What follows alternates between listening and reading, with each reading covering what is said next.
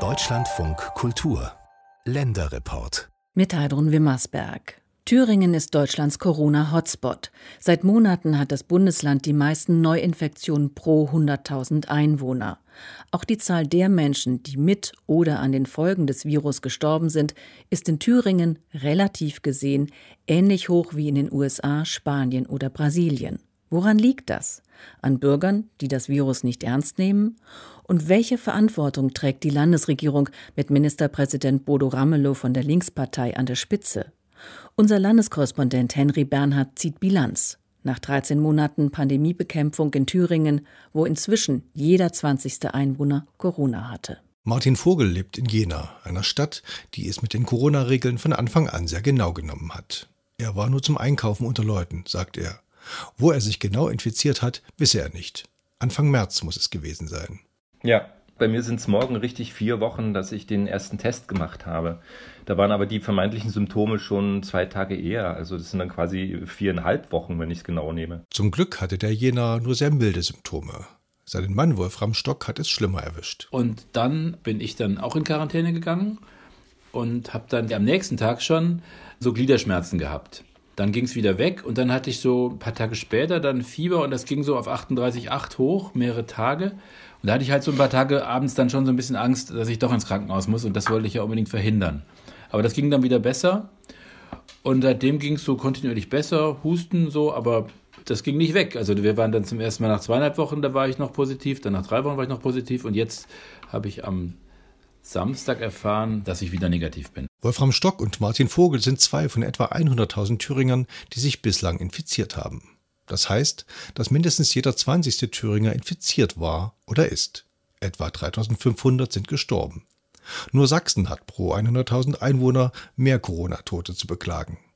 Thüringens Ministerpräsident Bodo Ramelow scheint zunehmend ratlos, wie er im ZDF Morgenmagazin bekennt. Ich kann Ihnen sagen, was mir nicht gefällt. Mir gefällt das Virus nicht. Ich würde es genauso gerne loswerden, wie es die Bevölkerung loswerden möchte. Und ich glaube, es ist auch richtig, dass die Bevölkerung genauso müde ist, wie auch Politik müde ist. Wir sind seit zwölf Monaten im Ausnahmezustand. Wir müssen weniger über das Virus an sich reden, sondern mehr über den Menschen, über den Wirt. Der trägt es weiter. Und wenn der sich schützt, dann könnten die Infektionszahlen auch deutlich niedriger, auch in meinem Bundesland sein. Ramelow verweist vorsichtig darauf, dass es vermutlich zu viele Ansteckungen im privaten Rahmen gibt, die von keinem Lockdown, von keiner Schul- oder Geschäftsschließung verhindert werden. Sicher, ein Blick auf die Karte macht klar, dass die Welle der Infektionen von Tschechien aus über Sachsen und Bayern nach Thüringen gekommen ist. Sie traf auf eine Bevölkerung, die angesichts der extrem wenigen Corona-Fälle in der ersten Welle im letzten Jahr nachlässig geworden war verstärkt aber auf dem Land und in Kleinstädten, weniger in den großen Städten. So werden einige Städte mit vergleichsweise niedriger Inzidenz von Landkreisen mit doppelt so hohen Ansteckungsraten umgeben.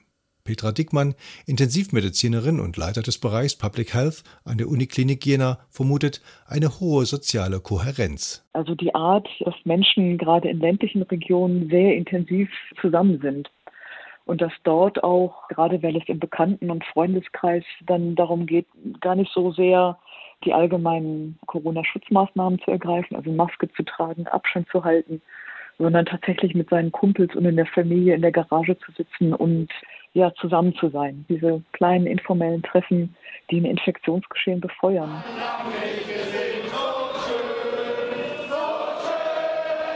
Ein paar Schlaglichter der Unbekümmertheit auf dem Thüringer Land drangen nach draußen. Die fröhliche Corona-Leugner-Demonstration in Hildburghausen. Der illegale Faschingsumzug in Jüchsen. Mit Pferden und geschmückten Wagen, aber ohne Masken und Mindestabstand. Der Unwille von zwei Dritteln der Lehrer und Schüler im Landkreis Hildburghausen, sich testen zu lassen. Aufgebrachte Bürger vor dem Wohnhaus des Bürgermeisters von Floh-Seligenthal, die gegen freiwillige Tests protestierten jeweils zu Zeiten und an Orten mit extrem hoher Inzidenz von 300, 400 bis über 600. Brennpunkte waren da nicht mehr auszumachen, wie der Landrat Thomas Müller in Hildburghausen erklärte. Also es ist nicht mehr nachweisbar, dass wir eine Quelle haben, die man jetzt einer Einrichtung zuordnet oder die man speziell in einem Bereich zuordnen kann. Es ist überall in allen Einrichtungen im Landkreis flächenseitig, in allen Bevölkerungsgruppen, in allen Altersgruppen ist ein Eintrag da und das ist äh, schon sehr, sehr ernst. Der Jenaer Soziologe und Extremismusforscher Matthias Quent hat dazu die These aufgestellt, dass es eine Verbindung gibt zwischen Zustimmung zur AfD und hohen Corona-Inzidenzen. Beweise dafür hat er nicht, eher Indizien, eine Studie sei in Arbeit.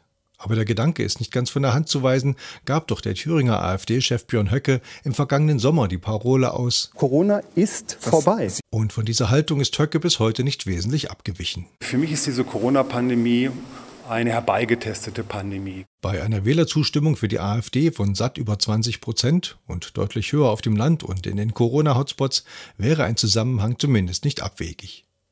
Aber auch der linke Ministerpräsident Bodo Ramelow hat sich höchst wankelmütig in Sachen Corona verhalten. Ganz zu Beginn hat er fast panisch auf die vielen Corona-Toten in Norditalien verwiesen und vor ähnlichen Zuständen in Thüringen gewarnt. Nach dem Sommer mit niedrigen Ansteckungszahlen hat er die Gefährlichkeit des Virus relativiert und war gegen den Lockdown im November.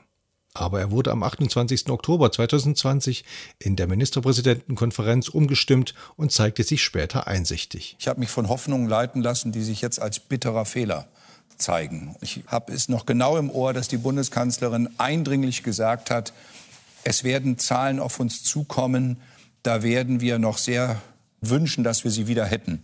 Und ich muss sagen, sie hat recht gehabt und ich habe Unrecht gehabt. Zu Beginn dieses Jahres dann gab Ramelow wieder eine harte Linie vor. Wir müssen einfach der Tatsache ins Auge sehen, dass das Virus jetzt erst anfängt, richtig Fahrt aufzunehmen. Und ich merke, dass bei mir in Thüringen gerade die Hütte brennt. Es ist kein Platz mehr für Lockerung und die Debatte von der Lockerung zur Lockerung. Nur um wenig später, im Angesicht rasant steigender Corona-Infektionen im Land, zur Bundesgartenschau nach Erfurt einzuladen, die Ende April öffnen soll. Das Konzept heißt, den Menschen in Westdeutschland deutlich zu machen, wie schön Thüringen ist und dass Thüringen in der Mitte Deutschlands liegt. Das ist nicht nur unser Anspruch, sondern wir wollen auch damit deutlich machen, ihr müsst nicht nach Malle fliegen. Ihr könnt auch mal in die Nachbarschaft kommen und da gibt es viel zu entdecken. Und das wollen wir ermöglichen. Eine völlig unklare Linie in Sachen Corona also vom Ministerpräsidenten und seine Koalitionspartner Während die Grünen eher Durchhalten fordern, will SPD-Wirtschaftsminister Wolfgang Tiefensee lokale Lockerungen und weniger auf die Inzidenz als auf die freien Intensivbetten und die Anzahl der Todesfälle schauen. Petra Dickmann von der Uni Jena warnt vor einer Überlastung der Intensivstationen. Ja, wir sind auch unter großem Druck in der Intensivmedizin im Moment. Wir sind sozusagen am Überlaufen. Wir haben jetzt eine Belastung von 30, 35 Prozent auf Intensivstationen von Covid-Patienten was dazu führt, dass ein Teil von der Krankenversorgung einfach stillsteht und auch, dass Patienten innerhalb von Thüringen verlegt werden. Aktuell sind in Thüringen 205 Intensivbetten mit Corona-Patienten belegt. Es gibt noch knapp 96 freie Betten. Deswegen ist meine Perspektive darauf, man muss das Infektionsgeschehen äh, mit allen Mitteln eindämmen. Es reicht nicht zu sagen, wir haben noch Platz auf Intensivstationen und deswegen geht mal schön alle einkaufen. Das halte ich für unethisch. Ein Modellversuch zur Lockerung in Weimar in der vergangenen Woche endete mit massiv gestiegenen Infektionszahlen und ohne wissenschaftliche Erkenntnis. Bei den Schulen gibt es ein ähnliches Hin und Her wie in allen Bundesländern. Einige Landkreise mussten die Schulen im März, nachdem sie für die Jüngeren nach monatelanger Schließung wieder geöffnet hatten, nach ein bis zwei Wochen wieder schließen. Bildungs- und Sozialministerium widersprechen sich mitunter öffentlich, obwohl sie von der gleichen Partei, der Linken, geführt werden. Immerhin, bei den Impfungen hat sich Thüringen vom letzten auf die vorderen Plätze in Deutschland vorgearbeitet. Mit inzwischen 14 verabreichten Erstdosen pro 100 Einwohner. Aus der Politik hört man sehr viel, dass wir in Thüringen ja sozusagen Impfweltmeister in Deutschland sind. Allerdings ist die Durchimpfungsrate von, ich glaube, heute sind es 6 Prozent, die zweifach geimpft sind, natürlich noch keine wirklich belastbare Größe, dass man sagen kann, das ist ein guter Weg aus der Pandemie. Thüringen bekommt jetzt wegen der Nähe zu Tschechien von der Bundesregierung noch zusätzlichen Impfstoff. Ein Silberstreif am Hotspot-Horizont. Im Herbst sind Landtagswahlen. Noch liegt Bodo Ramelows Linkspartei in den Umfragen vorn. Doch die Bürger sind verunsichert und frustriert ob einer Corona-Politik, die keine klare Linie erkennen lässt. Auch Wolfram Stock und Martin Vogel. Naja, ich glaube, Ramelow hat ein größeres Problem als nur diese Corona-Krise. Der ist ja insgesamt auch so ein bisschen, wo man denkt, vielleicht ist ihm jetzt doch einiges zu Kopf gestiegen. Also das ist irgendwie nicht mehr nachvollziehbar. Jetzt beutelt es ihn halt, weil auch Wahl vor der Tür steht und er sich irgendwie positionieren muss. Und wenn ich höre, dass Herr Ramelow in irgendeiner Sitzung da auf seinem Handy dattelt, da kriege ich auch irgendwie einen dicken Hals. Einen dicken Hals haben viele im Corona-Hotspot in Thüringen. Eine Bilanz nach 13 Monaten. Deutschland ist seit Monaten im Lockdown. Das nervt inzwischen jeden. Besonders hart trifft es den Einzelhandel, die Kultur, die Gastronomie oder die Hotels. Sie bangen um ihre Existenz. Die Zahl der Insolvenzen steigt. Alle hoffen darauf, endlich wieder öffnen zu können. So wie Dirk Traut, Besitzer einer Tanzschule in Erfurt. Herr Traut, Ihre Tanzschule hat zwei Säle, eine Bar, eine Fläche von insgesamt 750 Quadratmetern.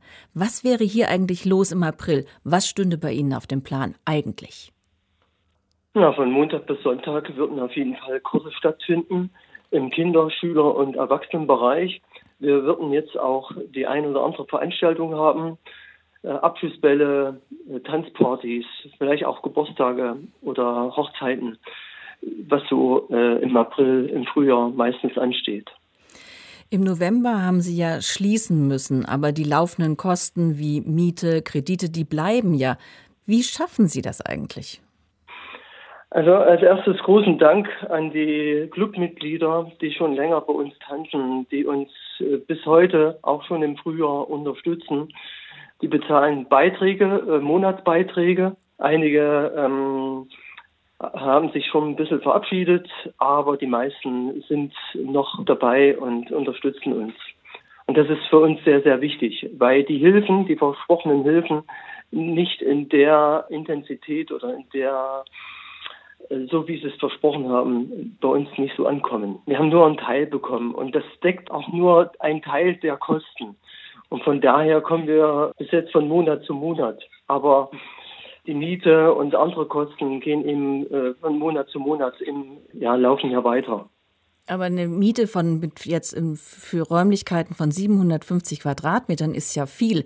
Hat Ihr Vermieter da Entgegenkommen gezeigt? Äh, leider noch nicht. Wir, äh, wir haben auch schon im Frühjahr Anlauf genommen und äh, es kommt bis jetzt kein Entgegenkommen seitens des Vermieters. Sie sind ja auch Mitglied im Allgemeinen Deutschen Tanzlehrerverband. Wie ist es denn bei Ihren Kollegen und Kolleginnen? Was bedeutet der Lockdown denn für Ihre ganze Branche? Das ist genauso äh, wie bei uns. Also jeder rettet sich von einem Monat zum anderen. Und auch hier sind es äh, die Tanzkreis- oder Clubmitglieder, die die Tanzschule äh, weiterhin unterstützen, weil die meisten wollen ja wieder tanzen. Wir äh, bekommen sehr oft ähm, E-Mails oder auch äh, Post von den Mitgliedern, die eben auch weiter ähm, uns diesbezüglich unterstützen und irgendwann auch wieder tanzen möchten. Sie durften ja mit einer kurzen Unterbrechung im Sommer jetzt fast 13 Monate nicht mehr öffnen. Dabei haben Sie ja auch ein umfängliches Hygienekonzept erarbeitet. Aber reicht ja offenbar nicht. Ist denn Tanzen zu gefährlich? Gut, wir haben jetzt nun ähm, eine Branche, wo Kontakte nicht zu vermeiden sind. Aber wir hatten im Frühjahr einen Hygienemaßnahmeplan vorlegen müssen oder vorlegen ja, müssen, um wieder die Tanzschule öffnen zu können. Und in den fünf Monaten, das war vom 1. Juni bis zum 2. November, ähm, lagen auch keine Infektionszahlen vor. Es hat sich bei uns auch keiner angesteckt. Und wir konnten auch äh, den einen oder anderen Abschlussball durchführen und auch die eine oder andere Veranstaltung, äh, in der nichts, in der Zeit nichts passiert ist. Haben da Aber alle mit Masken getanzt, muss ich jetzt mal fragen? Teilweise. Was heißt teilweise? Bei welchen Tänzen nicht? Also äh, durch die, ja, durch, ähm, wenn es progressive Tänze waren, hatten unsere Mitglieder eine Maske aufsetzen müssen. Und wenn stationär, dann äh, wurde der Abstand ja bewahrt. Also sage ich jetzt mal so als äh, Tanzlaien, also Tango, Maske und ähm, Cha-Cha-Cha. dabei Keine nicht? Doch, oder doch? Kommt drauf an. Kam drauf an. Was wäre denn Ihrer Meinung nach eine Öffnungsperspektive für Tanzschulen, also weniger Teilnehmer, Schnelltests oder erstmal nur Geimpfte? Ja, das ist jetzt die, die Frage, ähm, ob jetzt Schnelltests ähm, oder Impfungen äh, ausschlaggebend ist, wieder zu öffnen, ob wieder ein Hygienemaßnahmeplan mit Sicherheit wieder äh, vorlegen, vorgelegt werden muss. Wir versuchen tatsächlich ähm, etliche äh, Sachen jetzt ins Rollen zu bekommen, aber ähm, es liegt immer noch so eine Perspektivlosigkeit äh, vor uns. Es wird uns leider nicht so viel Hoffnung gemacht, wann überhaupt äh, Tanzschulen, speziell Tanzschulen, wieder geöffnet werden dürfen. Wie haben Sie sich denn jetzt fit gehalten im Lockdown? Tanzen Sie allein oder wie machen Sie das? Also das ist für mich kein Problem, äh, in Bewegung zu bleiben. Und aus dem Grund bin ich auch Tanzlehrer oder auch Tänzer, um mich weiter äh, selbstverständlich fit zu halten. Ähm, alleine oder mit meiner Frau. Wenn es wieder losgeht, möglicherweise in ein paar Wochen, wenn wir jetzt mal in die Zukunft gucken, auf was freuen Sie sich dann besonders? Ja, wir äh, freuen uns auf jeden Fall wieder mit unseren Mitgliedern im, im Tanzsaal zu stehen, in unserer Tanzschule. Äh, ich freue mich besonders darauf, dass ich wieder ähm, gemeinsam mit unseren Mitgliedern tanzen darf. Das, äh, das ist genau das, was mir eben auch fehlt, das schon seit Monaten. Und äh, das Gleiche geht auch unseren Mitgliedern, unseren Tanzmitgliedern oder überhaupt den Tanzschaffenden, die einfach auch wieder im Tanzsaal stehen möchten und mit uns gemeinsam wieder ihren Spaß haben möchten. Dick Traut von der Tanzschule Traut in Erfurt. Wir drücken Ihnen die Daumen. Vielen, vielen Dank.